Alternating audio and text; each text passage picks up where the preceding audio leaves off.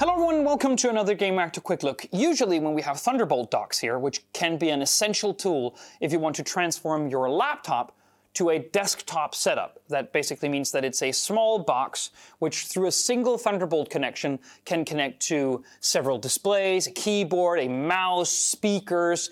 It is essentially just a one dock stop to like have a one plug system where all at once your laptop becomes your desktop. But often these small gray boxes don't really provide your laptop a place to be, a place to sit. And there have been some solutions for this, primarily by Henge docks, which have now been bought by Brydge. So maybe it's called the Brydge dock. I'm not actually sure about that. Where all of the connections are stored inside the sleeve, and you just put your laptop into that sleeve and it automatically connects. Very nice. It's also incredibly expensive, and right now it's impossible to get one.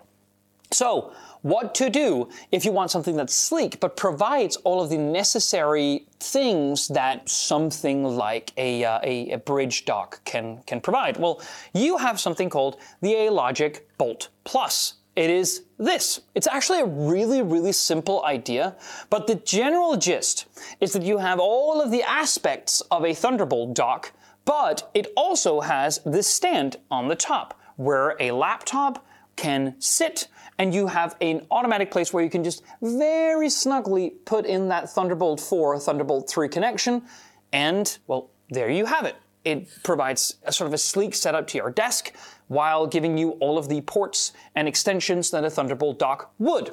So the Logic Bolt Plus is, uh, I wouldn't say last gen, but it is taking on a bit, and that means that these two HDMI ports are 2.0 ports, not 2.1 ports. It also only has a 100 watt output on the 1PD USB Type-C port, which is also serves as the Thunderbolt connection and it's you know it's it's a gigabit Ethernet port, which is fine. Um, uh, there are USB Type A ports here, which are five gigabits per second, and there is both micro SD and full SD card slot.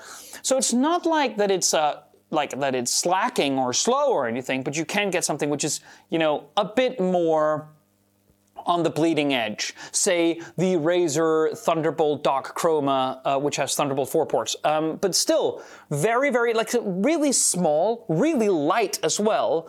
And thanks to the thick rubber padding on the inside of these right here, I can assure you that your laptop won't scratch when you finally do end up putting your laptop in and setting up for the desktop setup. So really, really cool. And I actually really do like that we get standard HDMI ports now because a lot of Thunderbolt docks these days just provide you with eight USB Type-C ports and then expect you to do everything with them.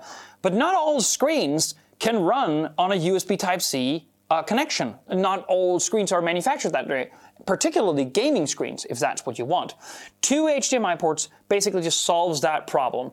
But you could also say that having just one Thunderbolt port for your laptop and then one additional one is perhaps too, uh, a bit on the low side. But if you can live with the amount of ports that the Logic Bolt Plus provides, it's a very cool solution. Thank you so much for watching. See you on the next one.